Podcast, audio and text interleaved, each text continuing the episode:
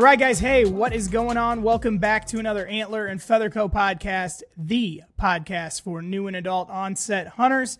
My name is Vince. I'm going to be your host, and this is a show where I, a newer, less experienced hunter, like to bring on guys who know a whole heck of a lot more about hunting um, or really anything that has to do with the hunting world that we're all in. Um, and I bring guys on who know a lot more than I do. And as I'm asking them questions and learning the new things that I want to learn, I just pass them right along to you guys via this show.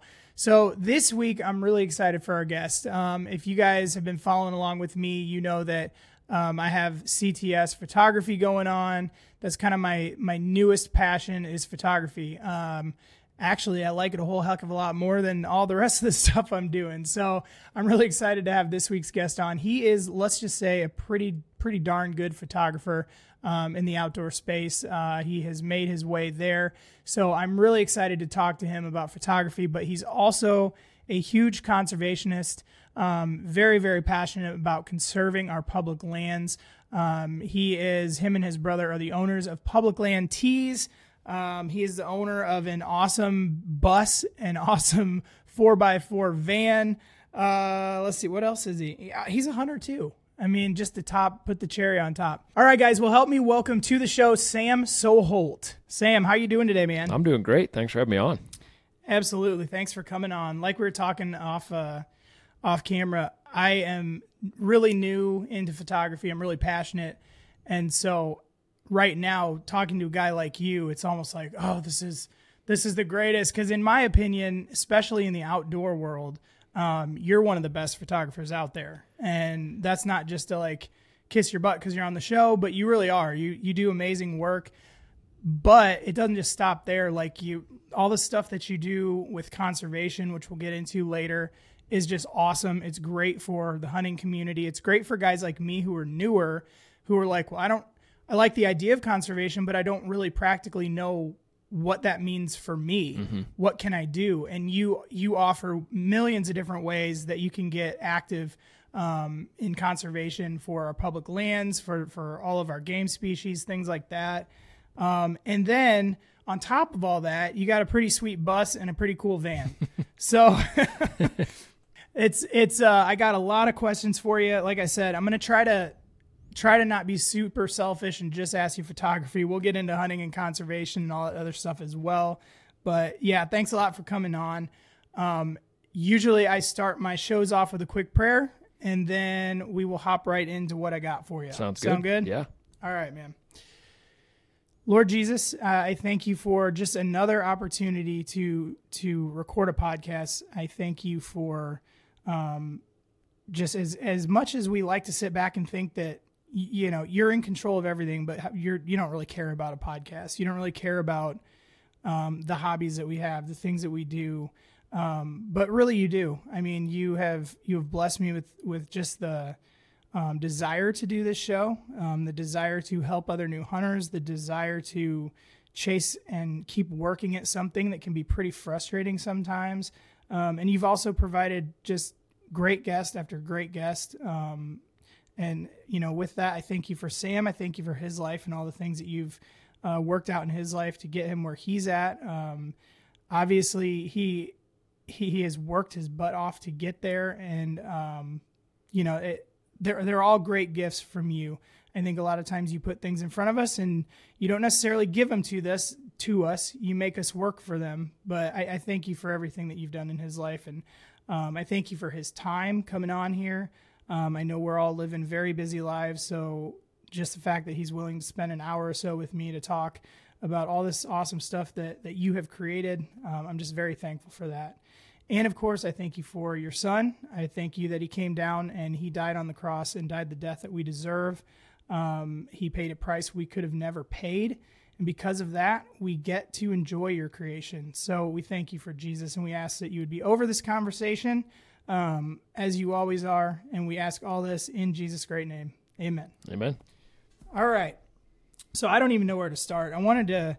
I wanted to kick right off into either talking about the sweet van or photography, but I think before we get there, I want to kind of get an idea of I always like to know how people or who people were before they were the people that we know. Um, we there's a lot of big social media. Um, I don't want to call it social media. There's there's the big names in the industry that we all know and love and follow. I like to know how they became that person. Um, so kind of before we get into it, uh, where did the basically where did your outdoors journey start? Where where did you grow up? How did you get into um, just enjoying being outdoors? And I assume hunting, and then transitioning into starting doing photography um, for the outdoor space. How did that all start for you? Uh, basically, as far back as I can remember, um, grew up in a family that spent a lot of time in the outdoors. You know, had a dad that was passionate about hunting.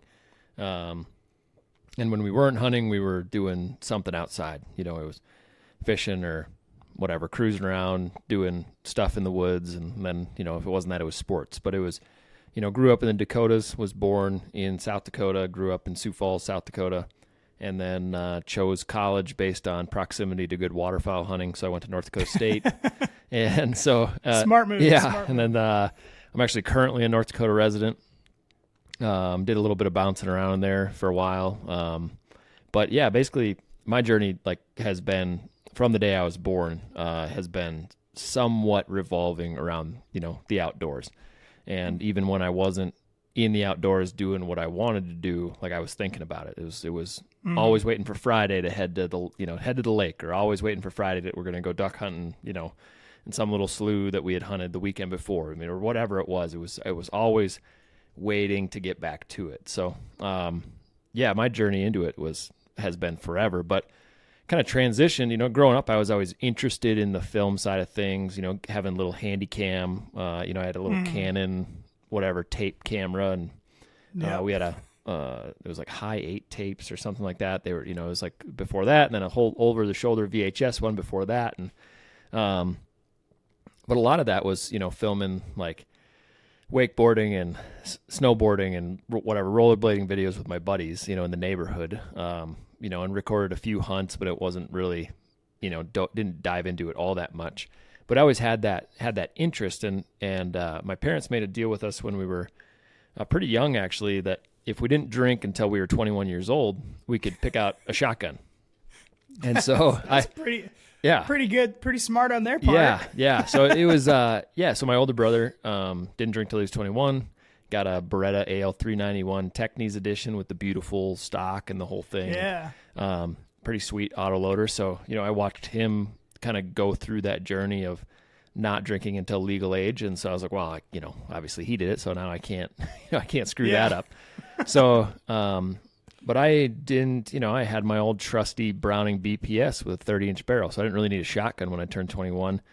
And so I'd asked my dad if we could split, you know, for around the same cost that he spent on that shotgun. Um, my I'd asked for a professional video camera, but that was like double the cost of Yeah. of what my brother's gun was. So I uh, I split it with him. So I saved quarters and change and extra dollars, you know, that I wasn't spending on, you know, food at whatever in, in college. I saved up and we split a uh, Canon XH-A1S, which I promptly put on the shelf in my college room because I had no idea how to run it, and, you know, and, and still Yeah. and still wasn't like you know passionate enough about it to like really figure it out on my own.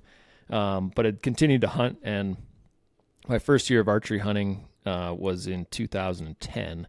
My brother had talked me into. Um, I'd gone out and hung out with him on a elk hunt, and went home and bought a bow and uh, started shooting all summer. And I ended up killing two deer within like 10 days that first fall. And so I was all jacked up, you know, I was, you know, watching hunting Oh, yeah. shows and, you know, was still, still had this like idea in the back of my mind that I like wanted to work for a hunting show or have a hunting show or whatever. And uh, another friend of mine had sent me an episode of Midwest Whitetail, which at the time was only like two years old. You know, I think their first season was 08 or 09. And so, you know, fall of 2010, I emailed the show and, you know, was like, hey, you know, I wonder if you ever need interns for whatever. And Bill emailed me back a couple hours later. And I went down over Christmas break that year and met up with him at the subway and uh, did an, did an interview at the office and then uh, yeah got an internship with Midwest Whitetail so it was you know I I never really I went you know I got undergrad and then went on to get my master's because I was in track, and so I had uh, in a fifth year of eligibility for track and Mm-hmm. field, and I was like, well, I might as well get a master's while I'm here. Um, but when I was finishing up my master's, I took an internship with Midwest Whitetail, and then after that, I just kind of snowballed it into more and more video and photography gigs, and um, I never had a real job, I guess. Yeah. Did you? So did you in college? Was that what did you major in? What are your degrees in? Was it videography and photography No, type stuff? Definitely or- not. so I got a uh, an undergrad and master's in business administration. Um, Oh, okay. Yeah. Yep. So went the business route. My mom wanted me to go to school to be an engineer, and uh, I was actually gonna. Um, I had the option to switch my major when I was going in to be. Uh, I think I was. I, remember, I was going to do industrial engineering, and um, when I talked to enrollment, they were like, "Well, you have more scholarship dollars if you stay in the school of business. Uh, you could do your generals for a year or two years, you know, and still take some of the classes you need for the engineering side. And then if you decide to switch, you can switch. So I had, you know, I took the obviously going to take the extra scholarship dollars if it didn't make a difference Yeah. at the beginning, and then I just never switched. I just stayed in the stayed in the line of business, and and uh, yeah, got a got a master's. There you go. I mean that that's good. Like, it's I'm sure it's helped you kind of in the background of the stuff that you do with like public land tees and all that other stuff. Because I mean, I I don't know anything about any of that stuff, and I'm you know you first start all that out and you're like looking at getting an LLC and then trying to set up like okay how do you run a business? I'm like, mm-hmm. I don't know, which is probably why I'm not super successful with it. But You know, I think I think the biggest thing that I learned through all of it was kind of the structure of a business. So putting together an actual business plan, whether you look at it ever again or not, when you can sit down and kind of write out like what your mission statement is, what your plan of attack is going forward, what you're thinking as far as like marketing, whether it be for yourself or for the business or you know, and having kind of the, at least a framework of of what you're trying to do. And I think that's where a lot of people go wrong. They get all these ideas in their head and they never really put it on paper. They never put it Yeah. into a structure where you can actually follow something. Um, Yeah. You know, and then above and beyond that, what grad school really taught me was jumping through hoops because that's all it felt like. It felt like it was just this massive. I mean, it was it was a pain in the ass. I'll, anybody who's done grad school can attest to that. It's a it's a giant pain. Uh, but I think it taught me that like as long as you're just you continue to move forward, even if there's parts of it that suck, it gets better on the other side. So you just got to go through, check all those boxes, get all the stuff Yeah. done that needs to be done on the on the in the background and all the things that people don't see, so that you can go do all of the things that people actually see. Yeah, yeah. I, I watch my wife. She's I think one class or something away from finishing her masters, and I'm just like I.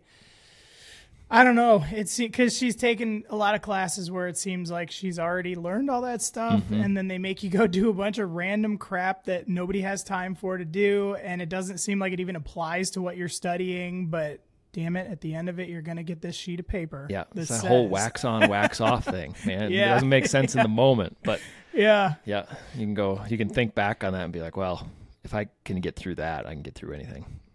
Yeah, and that's one common thing because I I think you know as time has gone on and it, you know all of the the different opinions on the education system and stuff like currently um the one the one underlying thing that I hear from people who you know I, I know a lot of people who get degrees in X and they get a job in Y and they never use the degree that they went to school for Yep.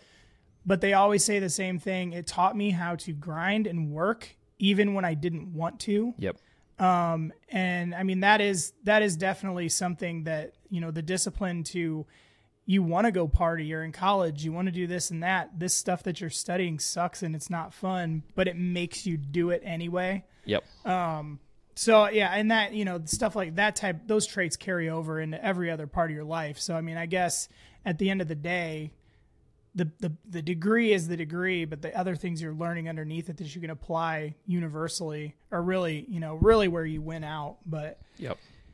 so you got on with Midwest Whitetail. Now, did you have more of an interest? When did you? I guess when did you really like pick up a camera for photography, or have you always been more interested in the videography side of it?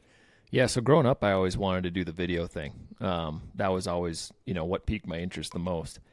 And when I started working for Midwest Whitetail, it was right at the time when DSLRs started to film, uh, like actual have like video capability. You know, it's kind of like that crossover point where, okay, you could get full HD video out of a you know pretty inexpensive Canon DSLR. And so when we were dealing with you know guys sending pro staff video in, we still you know any of them that had a DSLR, we were trying to encourage them to use that for cutaways, for interviews, you know, all the stuff that wasn't the kill shot because it just gave that depth of field. It gave, you know, it gave you this different look than a standard video camera. And, and while we were doing that, obviously like, okay, well, we need to snap photos for if it's a social post or whatever it was at the time, like a thumbnail for the video. Um, Right. You know, we started to snap photos with these DSLRs and, you know, I kind of started to learn that a little bit. And then after my time at Midwest Whitetail, I actually, let's see how it went. I traded my, I bought a bow uh, because the show was sponsored by Hoyt. So I had bought a Hoyt Rampage XT, gone down there, hunted with it. I moved to Colorado to work in my brother's archery shop and backcountry hunting store. And I traded the gun for, or traded the bow for a gun. And then we sold, he had a little gun shop. So we sold the gun and then use that money to buy a Canon 7D. and so, and so, and so I was uh, using that and the Canon XHA1S that I had, both of those to film and shoot photos, and and uh, started shooting a lot more photos that fall, it was 2012, I guess it would have been, and then um, it just kind of like as I continued to shoot photos, I started to get more interested in that, and um, I think the putting the puzzle pieces together, like I would see somebody's photo, you know, in the field or whatever, or some, you know, a star shot or whatever, you know, astrophotography or whatever it mm-hmm. might be. And I would try to figure out like how did they shoot that photo, you know? So I Yeah. spent countless hours on YouTube trying to like research different photography techniques and you know shutter drag and doing all these different things. And you know, it, it'd be like it would come to me at the most random time. Like I'd be fletching arrows in the back or whatever, and be like, "Oh, that's how they got that shot." Like I, you know, I'd like just it was just Yeah. constantly working through in my brain. And so as as that like you know kind of skill developed, I started to fall in love with the photography photography side more. Uh, because I thought that challenge of trying to like tell a story with a single image was such Yeah. a cool like quest, I guess, if you will. Right. Um, you know, and then I continued to film. I moved from Colorado. I got a job as a sales rep. I moved to Montana, um, and I was working as on my sales rep job. I was sitting in a coffee shop, and a guy was on the phone talking about video production. And after he got off the phone, I was like, "Hey, man, you know, I just overheard you talking about video. Like, what are you up to?" And he's like, "Oh, I'm doing a uh, video for Museum of the Rockies, but my main gig is a producer of a hunting show." And I was like, Oh, "Oh, funny you funny you mentioned that because Yeah. I just got done, you know, like working for a hunting show. I was like, if you ever need, to, you know, we exchanged information because I was actually trying to sell a camera at the time, that uh, that Canon video camera, because I could see Mm-hmm. that the tape camera and everything it was going to go, you know, it was going to the wayside. So, so I we exchanged info. Um, I sold my camera. I sent him a message like, "Hey, thanks for the tip," because I'd posted it in the in the at the film school on Montana State's campus, and somebody bought it from me.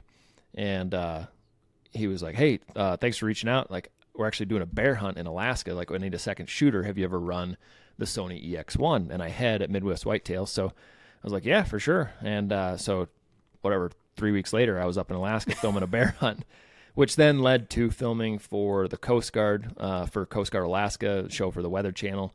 And then Yeah. that led to filming for a bear hunting show for the History Channel called The Hunt. So I lived on Kodiak for like five months. Um, oh, that's awesome. yeah, so it was just like, and then through that, I just kept shooting more and more photos and really developed kind of not my style yet, but like just an eye for it. And uh, one of the people that I was filming saw that and they hired me for my first uh, professional photo shoot. Good deal. So I'm kind of curious when you start bringing it up, what is the, because like I said, anybody who knows you, obviously we associate you with f- hunting and wildlife. Mm-hmm. What is what is kind of the most like furthest away from that that you've worked on in terms of shooting for a show, like you had mentioned the Coast Guard, or is that kind of the weirdest thing? Have you always been pretty dialed into the outdoor space, or have you done some other things as you've been coming up? like you know did a produced a flower show one you know what i mean like what's kind of the stuff that you cut your teeth on You know, I, sh- outside of that I shot about four houses of real estate photography when I was getting into it in Colorado, and and then probably the Coast Guard show is probably like the furthest away from hunting that I've ever Yeah. filmed. You know, to film in search and rescues for the Coast Guard, so it really has nothing to do with that outdoor space. Um, Right. But uh, which was which was great. You know, I learned a ton about like actually producing a docu series and figuring, you know, like how they actually put that together and how much footage you need to like tell the story of what you know they're trying to portray. Um, but yeah, I think you know, other than that, it's been always just pretty focused on that niche market of the of the hunting industry. And do you did you ever have any like really um really big mentors in that? Because how do you like how do you even begin to learn? Like if you were to tell me, you know, go we're gonna have an archery event. I want you to just take pictures. That's pretty easy. You know, especially like okay, I'm an archer. I hunt. You kind of have an idea of what people would like to see and how you can compose shots and stuff like that. But when you cut over into like the video side of things, how where did you learn how to like put all that together? Because I I'm not real big at like the most video that I really do is either just quick Instagram things or like this podcast, which is very I'm talking, you're talking, Yep. I'm talking.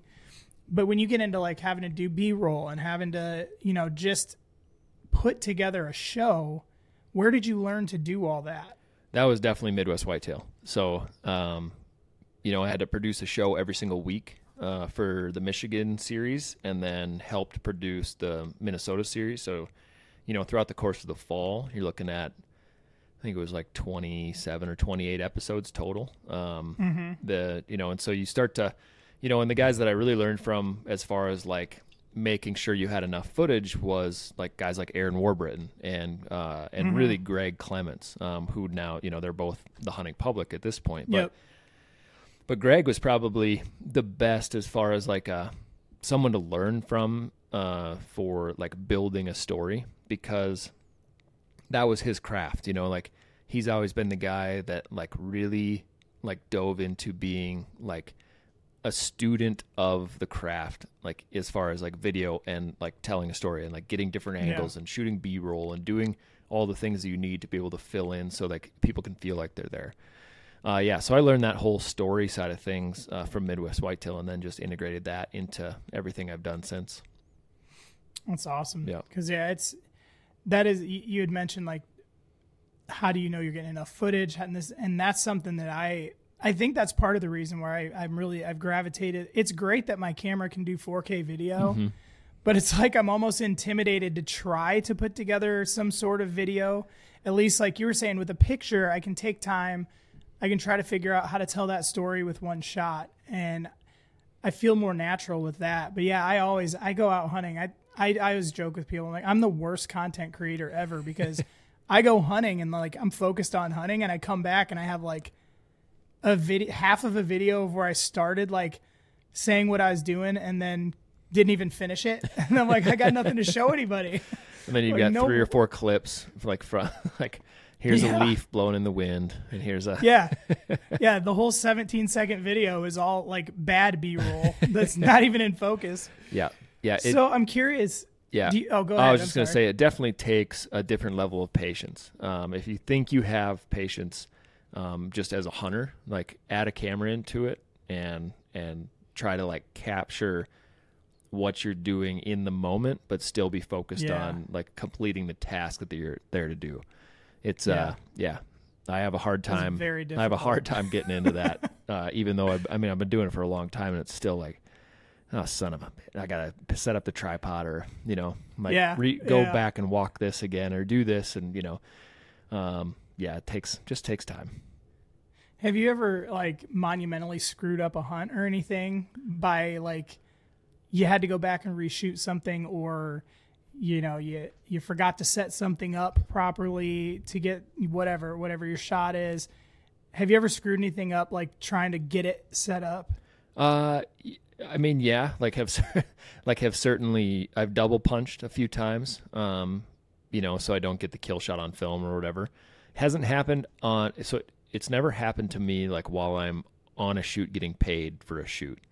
Um, Yeah. which is lucky. You know, I've done it While you're still getting paid to shoot. Uh, right you know so like there's a there's been times that where I've hunted with my brother where we've tried to film stuff and and do some things and and uh, him and I have fairly different hunting styles and so like sometimes like just in the you know in the moment like we just I do something different than he's gonna do or whatever and I've I've double punched a couple times on on stuff like that and I've you know I, I don't think I've ever I can't say that I've ever like monumentally screwed up a a shot. There was one time that I was close to on a I was filming a mountain lion hunt in British Columbia and the dog they let the dogs loose and it was whatever mile or mile and a half in there or whatever and so you know you're trudging through the snow and it's cold and I'm sweating and whatever and and uh, I'd gotten there had gotten snow like there was a record button on top of the handle and the snow and ice had built up around the record button and so I was recording this cat in the tree and it's right before the guy is about to shoot and then I just like I'm okay record but the record is on the cat's in the tree framing's good everything's good and then I just watch the record stop. And so then you know like you know shit. So I thought, like you know had to like hammer on the record button again and push it like jam it through the ice to get it to record again. Oh, and like he shot either right before it ended or right after. I, I can't remember which way it was, but I, like there was probably like three quarters of a second that I didn't get on film of like the most critical part of that whole thing. yeah. And thankfully there was another shooter there, so like they were able to like cut you know to the other shooter's Oh, camera. yeah. Like so, but like oh man, that was stressful. You know, like oh, just Oh, having that happen in the moment.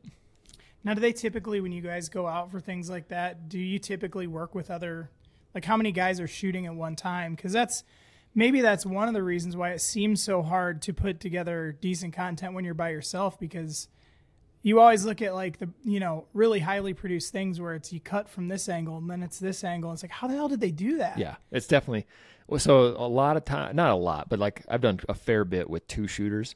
I don't think I've ever been on any shoots with more than that. Um, but it, you know, once you kind of get into the flow with having a second shooter, like, you know, between the two of you, you can cover it all pretty well, and then it just it just adds so much to the story. Being able to, you know, basically cover that 180 degrees. Um, and make sure that they can cut back and forth between you know if there's whatever better background or better audio Yeah. or whatever um, between the two.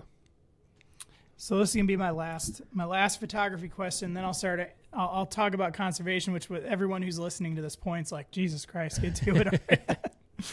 already." what uh, do you have any other styles of photography that you enjoy doing? Um, like for instance, my I like to do like when we were at Total Archery Challenge. I like to capture those moments of you know when someone's got their bow drawn about to shoot. But I also really enjoy macro photography. Um, I don't have a true macro lens yet, so it's kind of with the lens that I have, I get about as close as I can. But like that's something I really enjoy as well. Do you have anything else? Like I've noticed you take you seem to take a lot of like really cool shots of the sky and things like that. Um, what else are you interested in terms of photography? Yeah, I would say I'm a big fan of like landscape stuff. Um, I think it allows you to set the scene, like especially with social media stuff now. If you can kind of take that photo that like tells like the broad space of like the type of country you're in, and then dive in and be, you know, and, then like you know if it's a say it's a s- series of story posts, you know, if you can have one where it's like this cool wide angle shot of mountains or like a long logging road or whatever it is, people can kind of like see that and like okay i understand the country that he's spending time in. And then mm-hmm. following that up you start to dive in and get all these textures you know so you're like shooting tighter shots of everything that's happening and i think people see that first image and they're like oh i know where all of this is happening. And i kind of put all that together. So yeah i like i really like shooting landscapes and you know last fall started getting more into like the the stacked focus photography with landscapes. And so you have basically you know you start and you stack a series of whatever 7 to 15 images of changing the focus out and so like if anybody looks at the photo like that rock in the very foreground is in focus as well as the clouds like on the Oh. landscape and that turns out pretty cool it kind of gives this very surreal look uh, to the landscape but it's cool Now, is that, I assume that that's much more, in my minimal understanding of photography, um, you would close your aperture, or the more you, this is where I get confused. The more you close your aperture, Yep. the higher you go in the number, that's going to kind of bring everything more into focus versus like having my f- 55 all the way down to 1.8. right Um, is that does it give it a much more even a different feel than shooting like Yeah, yeah. a real so tight aperture? so if you yeah, you said it exactly right. So if you're shooting a, you know, if it's a f 1.8 to f 22, you know, if you shoot at Mm-hmm. f 22, obviously a lot more of the scene is in focus. Um, but this takes it to the next level where you would shoot wide open. So you'd shoot at 1.8. Um, I do a lot at 1.4, like because I can stack a whole bunch of photos. But um, basically, you just incrementally just move it out. So it'd be like you know you have one inch of the frame is Yeah. in focus every time you move it, and then it blends all those together, and it it creates um.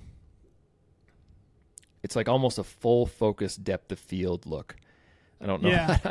it's a, it's yeah, a it's a strange way to put it. Um, I I started following a landscape photographer guy, and he was doing a bunch of stuff in the in the Colorado Rockies uh, last fall of like all the aspen leaves and different stuff. And so you'd have like one aspen leaf like on a log in focus in front of you, and then like like that would grab your attention. Then you like as you look at it, you're like, oh, that you know that two track road that's full of aspen leaves is also in focus, and then that crotch that tree perfectly frames that mountain that's also in focus, and so That's it's, yeah, it's uh, it gives it a very it gives it like almost looks like a painting, um, yeah, kind of feel to it.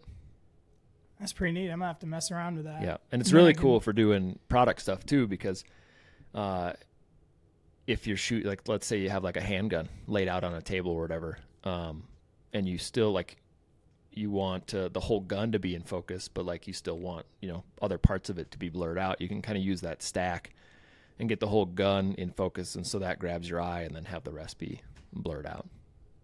That's pretty cool. Yep.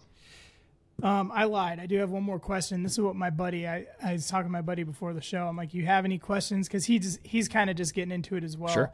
His his question was for a newer person. What is the number one lens that you recommend for someone beyond the kit lens that comes with the camera?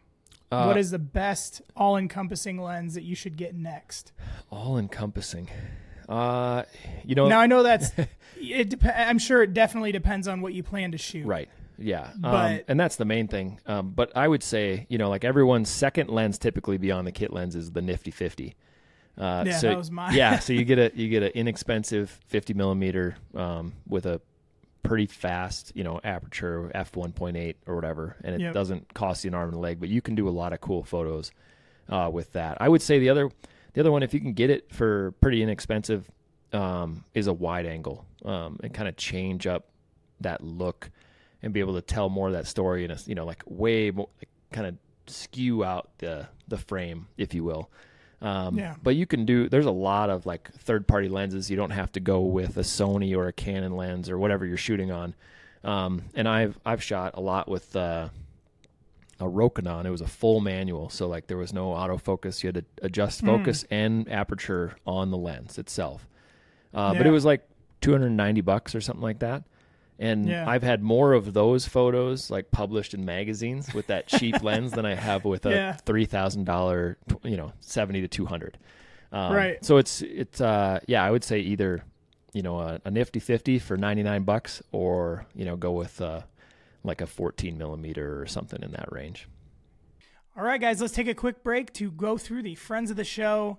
First and foremost, we have Morr Innovations. Morr Innovations is an awesome 3D printing company.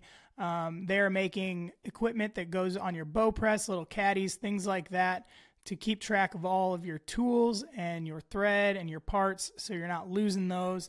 They have wall mount quivers like I got right behind me over here, so you can keep your arrows in the wall, whether it's in the garage or in your shooting shed, whatever it may be. Um, and then they also have this is one of my favorite things. I always talk about that grenade pen holder um, and the five arrow pocket quiver. He's just got a lot of really cool 3D printed things that are really great tools for us as archers to have.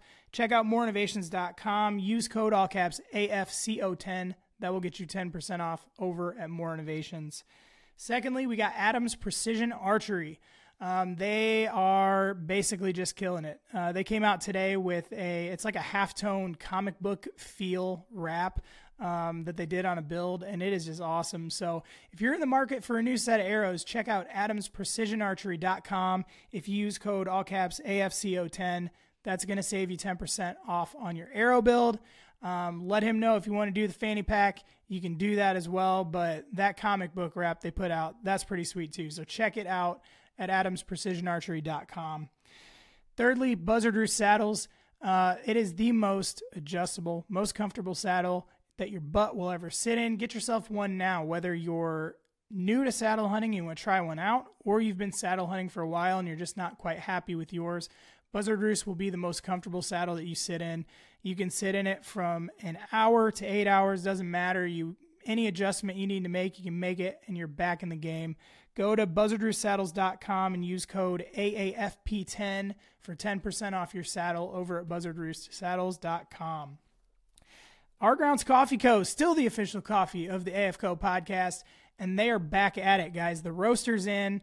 Um, Ed is gearing up to start putting coffee back out to the masses. I'm super excited for that. So make sure you guys keep an eye out when that coffee starts coming back out. Until then, continue to help him out. Buy merch, go to the website, help him out however you can. If you want to use code all caps AFCO, that's going to save you 15% at ourgroundscoffeeco.com. Quik Camo, Q U I K, Camo. They, uh, I use their stuff during turkey season. So if you are looking for a leafy suit, um, they have hats with masks that are already built into them that I really liked during turkey season. Um, they've also got really great gloves, great quality gloves.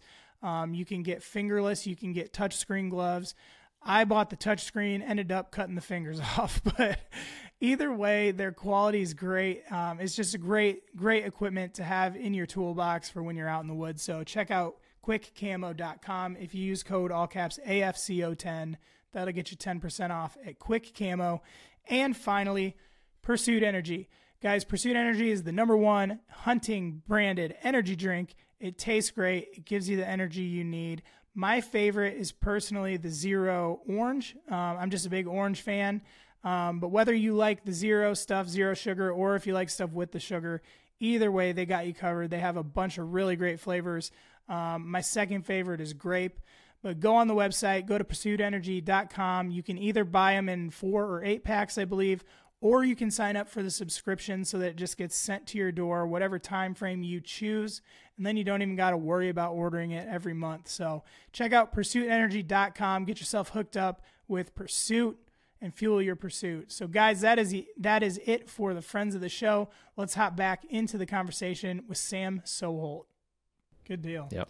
All right, now let's get into something else that you're very passionate about. Um, conservation. Mm-hmm. So I've got plenty of questions about that. I'm curious, when did you first start feeling like this was something that you really wanted to focus on? Obviously, you're very, very passionate. Um, I mean, that it's almost in terms of like your what I see on social media from you that's just as big of a deal of what you do than than your career as a photographer and videographer. When did that passion start and why? Yeah, so uh, that really kind of kicked off in 2016. And the reason is because we were on a path that uh, could have potentially led to losing massive amounts of our public land.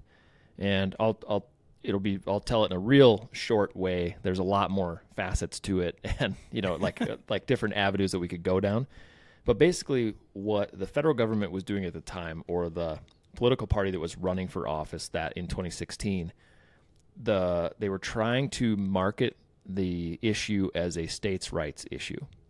So they were mm-hmm. trying to they were trying to put this really pretty bow on it, saying we want to transfer all of these federally managed public lands to the states because the states have better control and can act faster and, and have a better idea of what's going on on their lands in the state than what the federal government can do. Now, I uh, wholeheartedly agree with that sentiment. I, I appreciate states' rights, and I would much rather we have more control at the state level than the federal level because, in almost all aspects, it's better for the people who live in the state if the state can make right. more decisions, right? I, I'm all about small government, less taxes, like, you know, I'm, I'm very fiscally conservative. But when it comes to land management, the states, long story short, the states typically cannot afford to manage massive amounts of public land, especially when it comes to things like wildfire, natural disaster, um, anything that draws tons of money into like needing to take care of that land. And so what happens is if you transfer land to the state, and we did it uh, during the Homestead Act, we did it during like there's a lot of times where the federal government transferred land to the states, and almost all of that has become privatized. So basically, what it was, it was a fast track to privatization. Um, and and I, you know, obviously I'd make a living on spending time on public land. I, you know, Right. have done tons of hunts on public land. I've done photography and video, and you know, I've done all these things like and used like our public land system as this launch pad for massive amounts of recreation, as, well as millions of people in the country. And so, it, when it was coming down the pipe that we might lose a bunch of this land, I was like, well, obviously that doesn't sit right with me. Like, what can we do about it? Um, and the, the answer to that was make lots of noise. You know, collectively as sportsmen and women, whether you hunt, fish, bike, hike, kayak. I mean, if you if you are do anything in outdoor outdoor recreation, you had something to lose. And so the you know, it kind of s- turned into this project. Like I had I had hit a lot of the goals that I had in photography, which you know, cover photos, shooting for the brands that I wanted to shoot for, you know, traveling, doing all these different things. Um, and so I was like, okay, I, you know, always looking for the next project. What's the next, you know, what's the next thing? Well, this idea for a, you know, for a hunting school bus um, didn't stem from the public land side of things, but it was uh, my brother had talked about using a school bus for his shop as like a, you know, could have been a marketing tool. Uh, or maybe turn one into like a mobile archery shop that they could have like traveled. They, you know, his shop was in Fort Collins, so could have gone up to like Laramie one night a week and Yeah. worked on people's bows, and it kind of like bounced around these different ideas of what you could do with it. And the last thing was like, oh yeah, we'll just use it on like a turkey tour. You know, take all the seats out, throw some Yeah. bunk beds in there. you know, it's got pretty good Yeah. clearance, plenty of room to sleep, and uh, so this idea of buying a bus and converting it into a hunting shack, like kind of just stuck in the back of my brain. And every time I'd see a yellow school bus, like it's like, like oh that you know that could be cool. You know that could be cool.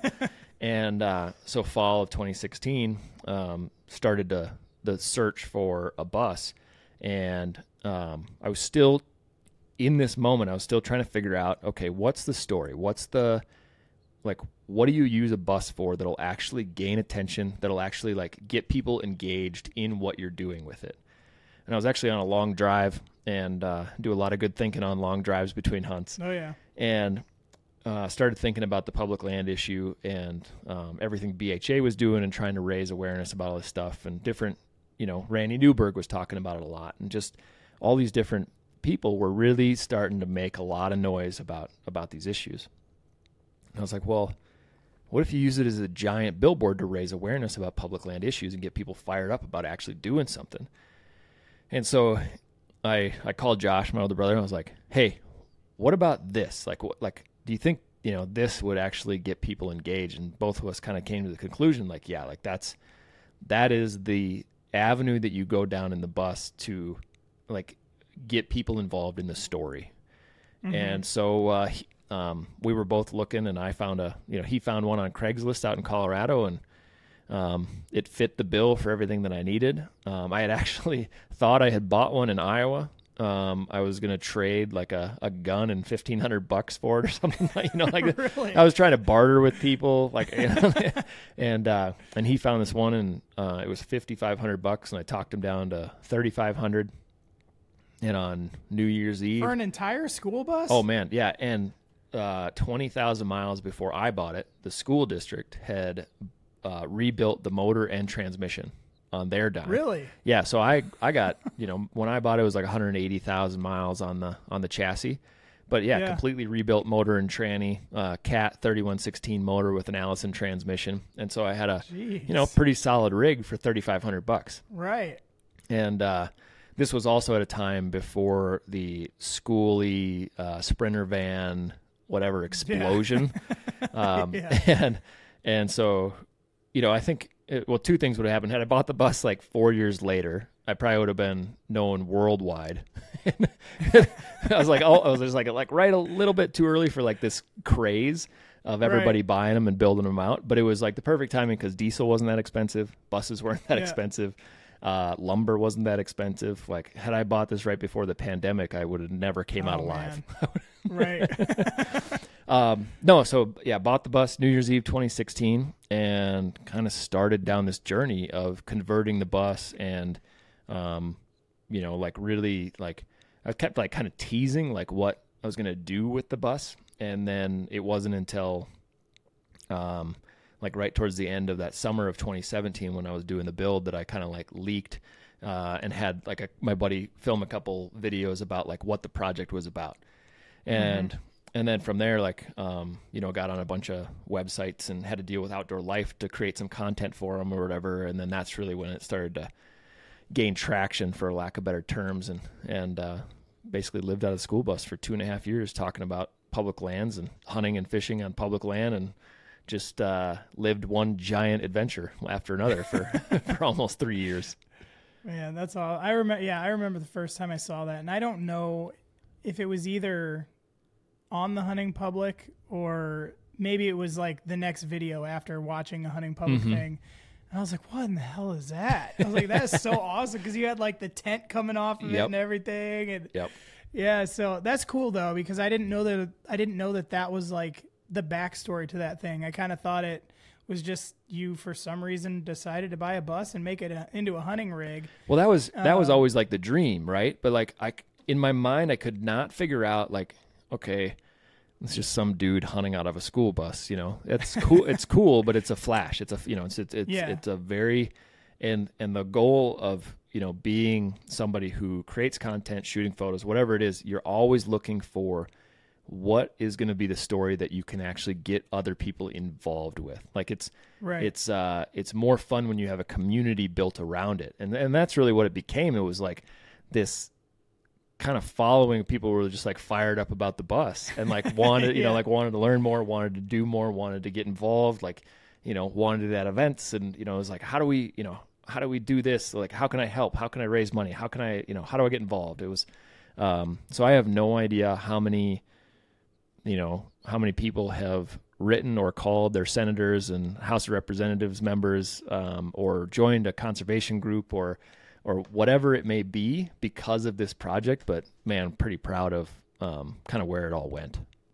Yeah, absolutely. It was a great idea. Like I said, it's it's definitely it definitely lends itself to. I mean, it catches your attention, and then it gives you the platform to kind of like, okay, now, you know, here, you know, here's what we're here for. Right.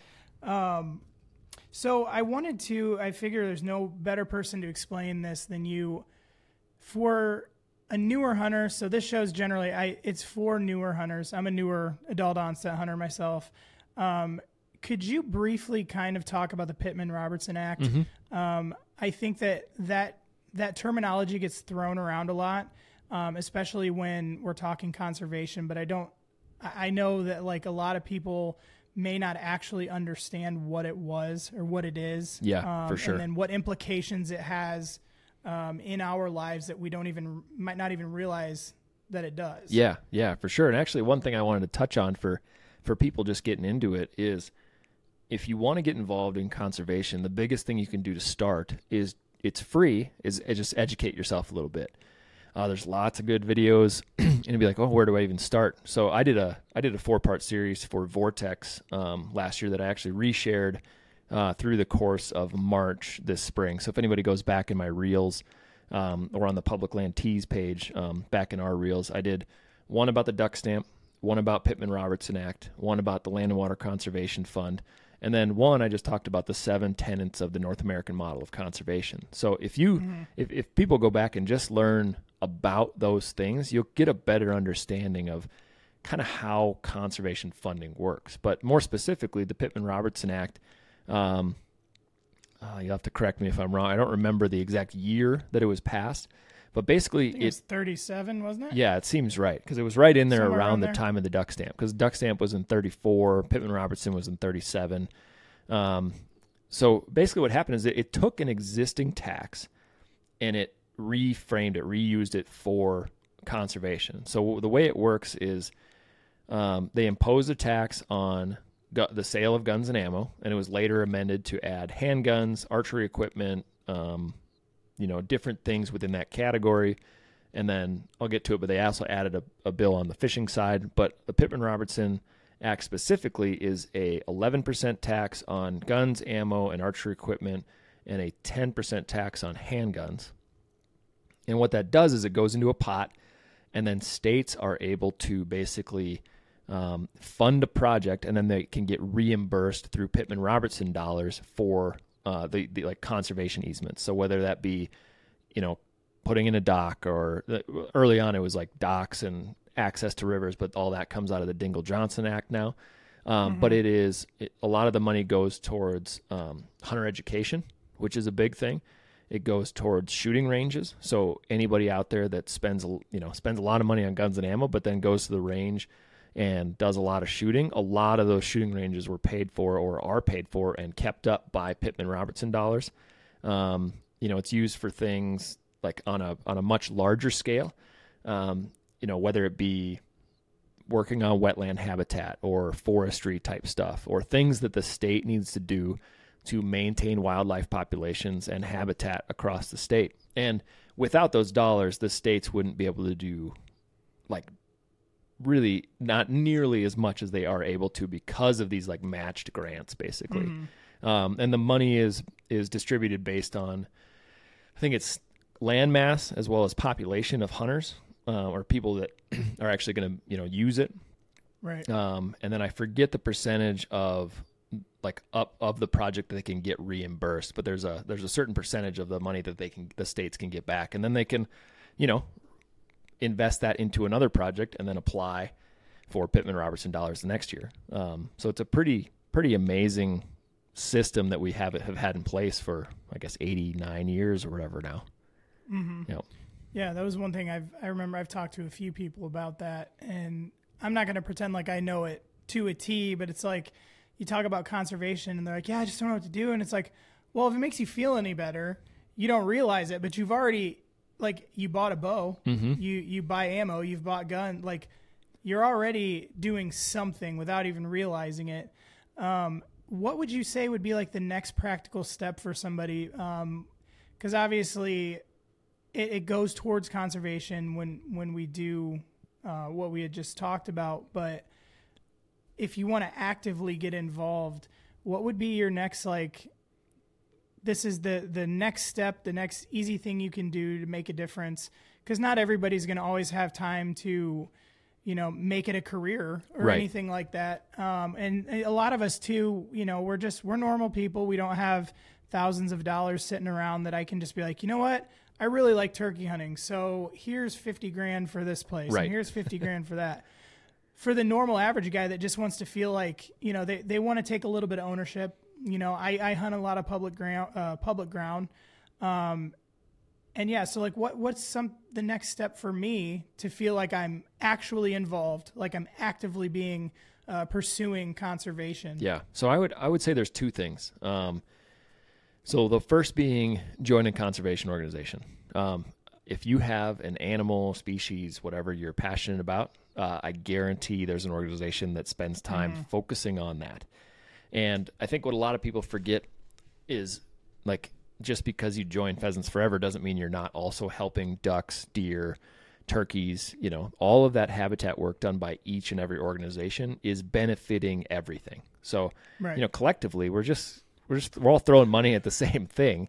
It's right. just like, oh well, I'm really passionate about elk, so I'm gonna give my money to Rocky Mountain Elk Foundation. Yeah. What that does is a, you know, say it's 35 bucks for a year membership. Uh, you get to learn a lot about the organization. Typically, there's discounts and stuff involved with other companies that they partner with. Uh, mm-hmm. A lot of times, you get literature. So whether it's a magazine, you know, if it's RMEF, you get Bugle magazine. Um, if it's uh, Pheasants Forever, you get you know on the wing. Like there's there's just lots of uh, there's lots of media material that you get and you get to learn about projects that are going on. So there's volunteer opportunities, there's banquets where you get to know people that are like minded. Um, and you can go hang out at those and talk about conservation, different things you can do. You can add money into a raffle, and there's a million ways, like once you join the organization, to be involved. So do that. Pick one, go join it, figure it out from there. And then on top of that, I would say if you don't want to join an organization, pay attention to you know pages like ours, Public Land Tees, or my page. If there's issues that come up, follow all of the conservation organizations because a lot of time they will have uh, different issues that they are either trying to lobby on behalf of or against. Um, and pay attention to those because a lot of times there's call outs for reaching out to your representatives. Um, mm-hmm. One really good page to follow is howl.org because a lot mm-hmm. of times they'll have, you know, there'll be some, somebody's brought an anti hunting bill or somebody's trying to change something or we need support for this. And they make it really easy. They'll do a single link like uh, Oregon bear hunting, you know, and they'll let you, like, you can click on that. It already has a pre written message. You can sign your name, send it, and that goes to all however many representatives in that state. And so just staying involved and contacting your representatives is huge because for every one phone call that a representative gets, they know that there's like a thousand more people out there that are thinking the same thing that haven't picked up yeah. the phone or haven't wrote a letter or you know haven't gotten involved in that way. So it can be a it can be a very powerful tool. Um, and there's a lot of us out there that you know if we all start doing it, like they have to pay yeah. attention because we can pretty easily swing votes. Yeah, and I think another thing that I've noticed with with uh, contacting representatives too, I think a lot of people, it's like okay, the like you said, Oregon bear hunting. It's like, well, I live in Iowa, mm-hmm. so it's like, oh, I guess I'm not, I don't need to do it, and it's like, yes, you should, you know, and a lot of those things that I've done, it's not like they ask for your address. Right. You're just you're sending a, a, letter that you're concerned about something, and so that's one topic or one thing I wanted to kind of bring up with that is don't think that just because this particular issue is happening in Oregon or Colorado or wherever it may be, don't think you can't click that link and still send a letter. Right. Like, you know, it they're they're gonna it's better for them to get five thousand letters and you know who cares where you're from? Yeah. They don't really know that. They just know there's 5000 concerned voices out there. And if you know anything about a politician they want to keep their job. So you know whether yeah, they really care or not yeah and even if you're a non-resident anybody who understands how hunting dollars work in the state if they're a representative understand how important non-residents are yeah. because a lot of times your license cost is 10, 15, 20 times as high as yeah, a resident tag. And so they know that, okay, if you're planning an out of state hunt, you're coming in to spend $500 on a tag. You're spending $1,000 on lodging. You're spending, you know, 500 to $1,000 on food if it's a group of people. You know, it's yep. it's this economy booster that they want to keep rolling. Um, and I think that's important for people to understand that, like you said, even if you're not from that state, the more voices we can have in favor of good bills and against bad bills, um, mm-hmm. the the better we'll off we'll be. Yeah, absolutely. So, where did public land tees come from? Yeah, how did that? How did how does that fit into the story? So that fits in right in with the bus. Um, so the the same summer that I was working on the bus, uh, Josh, my older brother, and I started working on the concept for public land tees, uh, and it was uh, one, it's a way to, you know, we were trying to figure out, okay, I do the bus project. How do I, you know, I can raise awareness, but like, if you actually want to do some good, we need to put some dollars towards these organizations that are spending all the time in Washington. They're calling senators on a daily basis. They're, you know, working with other groups. They're, you know, and matching grants, dollars, and all these different mm-hmm. things. And so we're like, we want to figure out a way to give lots of money back to the organizations that are working on it all the time. And so basically, like the day that I took off to drive on my first trip in the bus, we launched the website um, and kicked it out there. And since then, five bucks from everything we've ever sold, we donate back to different. Uh, we typically try to earmark it for specific projects. So whether mm-hmm. it's an access project, and we do try to do a lot of access stuff because that's really the name of the game for what our company was founded on was not only keeping but improving access for sportsmen. So Mm-hmm. You know, it's mm-hmm. the reason we donated five thousand dollars to that Wyoming corner crossing case uh, for to yeah. help with legal fees because that precedent of being able to cross from public to public and not have it be a criminal trespassing is a huge precedent set. Now, now that is obviously there's a lot of you know different things we need to talk about on that case at some point, but but like it's yeah. it's a good start in the right direction and there's a lot more that needs to happen. But it, we've constantly tried to find things like that that are going to move the needle. Um, you know, we donated five grand to RMEF a few years back for a Falls Creek project, and obviously our donation wasn't the big donation, but it helped open up uh, a chunk of private, which connected public to public, and it opened up basically easier access to 26,000 acres of public land. So Wow. we just kind of always, you know, try to search for stuff like that, um, so we can kind of further um, lowering that barrier to entry for new hunters and have more places to hunt. Yeah, that's awesome. Plus, I mean, your guys' your your guys' t-shirts and hoodies and everything else, they're awesome anyway. Well, thank you. like so, I mean, it's not like you got to buy an ugly t-shirt to support the thing. You get a cool t-shirt. Yeah, some of my some of my favorite t-shirts I own are from you guys, um, just because it's like I said, it's they're you feel good because you know that some of that money's going to conservation. It's a cool design. It's it fits right in with our lifestyle. Mm-hmm. Um, so yeah, no, I think that's really awesome. Finally, before I let you go, was the van? Does that have anything to do with the story? Or you guys just wanted a kick-ass van? No, because yeah. that thing No, the- is yeah, the van the van was just a like a call, call it an extension. Um, and so the you know the bus was great. Lived out of it for a long time.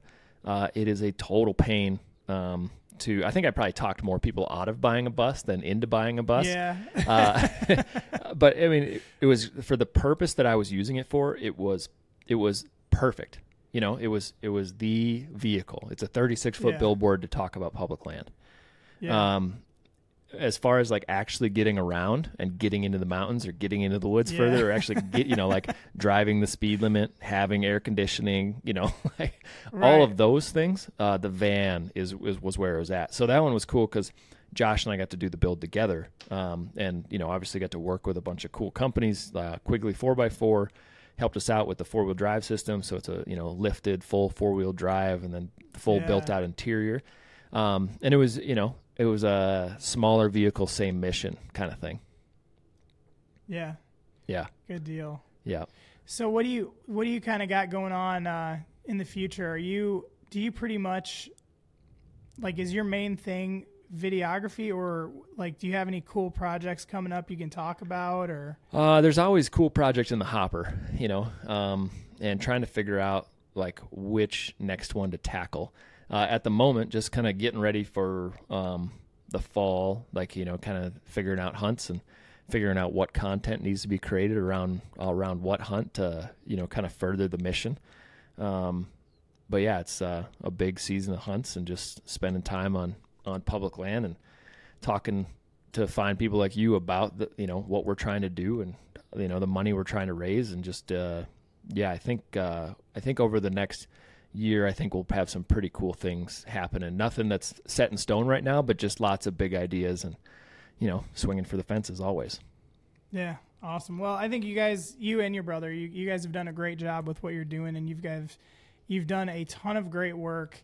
Um, like I said, your content's just great to look at. Your photography and videography is great to look at, but you guys have really made a lot of impact in on the conservation side, and you know, inspiring people to get involved that may have otherwise not, or they may just not have known how. sure Um, I think you, it's very helpful, especially for a newer guy when you're doing like the stamp it forward thing. Like that's a very easy, practical thing that you can get involved with, um, and it doesn't take any like. I don't have to sit on my end and read a bunch of legislation. I don't have to do this or that. It's very simple. Yep. Buy this stamp. Right. This is what it's for. Um, and I think that's really great that, that guys like you uh, are focusing on that um, and kind of just making it, like I said, more practical, easier for all of us to get involved on something that, depending on what level you look at it, can get pretty complex. You know, and like I said, for for the average guy who you don't, there's not always that that opportunity where you feel like you can make an impact because, mate like I said, I don't, I can't donate five thousand dollars to RMEF, but you can buy this stamp, you can buy a T-shirt, Yep. you can do things that are super simple. And when enough of us do that, make a huge impact overall. yeah for So, sure Thanks, thanks for doing that because anyone who steps foot on public land for whatever reason you use it, um, we do all need to be involved because otherwise it won't be there. You know, so yep well for anybody who may not be following you yet, um, which probably not a ton of them, but for those three three to six people who may not have your, da- where can they find you guys online? Public Land Tees, you, your brother. Yeah, so uh, website is publiclandtees.com.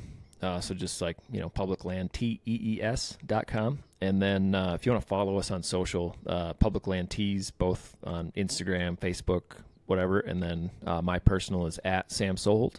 And then Josh's is at Josh Soholt. So, um, yeah, and then we have a YouTube channel called Soholt Brothers um, that will, you know, be throwing more stuff on too as the as the year goes. I got a couple pretty fun deer hunts to put up there before the season starts and um, a bunch deal. of stuff like that of season prep and you know um, there's always a million things that we should be filming and putting up there but I'm always so jealous of guys like when you're like, yeah, I got a couple deer hunts I got to put up, and I'm like, you have leftover deer hunts, like leftover footage. well gosh, well both of them happened pretty late last year and i didn't get around to editing them until now so um, Yeah. yeah yeah I'm usually I, I'm terrible with. I'm the guy that like when I finally do film or whatever, get some content together. I have like no impulse control, and I'm like, share it, share Yeah. it, share it, and then I'm Yeah. like, shoot, I just I just shared like a month and a half worth of content in three days, Mm-hmm. and now I'm scraping by. yep it's But- very easy to do that yeah. Well, hey, man, I really appreciate your time. I appreciate you coming on here. Um, I appreciate you taking all my terrible photography questions and then enlightening us on uh, conservation, how we can all get involved. Um, so thanks so much for for coming on the show. I really, really appreciate your time. Absolutely. Thanks for having me on. And if any, if anybody listening has more questions, whether it be related to uh, a skoolie build of your own or a photography question or conservation based, um, whatever it is, I am I'm pretty good about responding to all of my messages on social media, or at least I try to. Um, so don't hesitate to reach out, and I'll do my best I can to answer the question. All right, guys, and make sure you were following along with Sam, his brother Josh, and Public Land Tees because they're putting out content and really easy, practical ways that we can all get involved in conservation. Um, they're putting stuff out all the time for that. So follow along as well as follow us at Antler Feather Co. at Instagram. Um, same thing, YouTube as well as Facebook. And if you found value in the show, if you enjoyed what you learned and what you heard, I'm going to ask you please share the show. Share it with your friends, your grandma, your girlfriend. I don't care who you share it with, but when you share the show, it allows me to keep getting great guests on the show like we had tonight. And when we have great guests with great knowledge, ultimately that is going to make you more deadly in the woods. So, for Vince and Sam, this is the Antler and Feather Co podcast.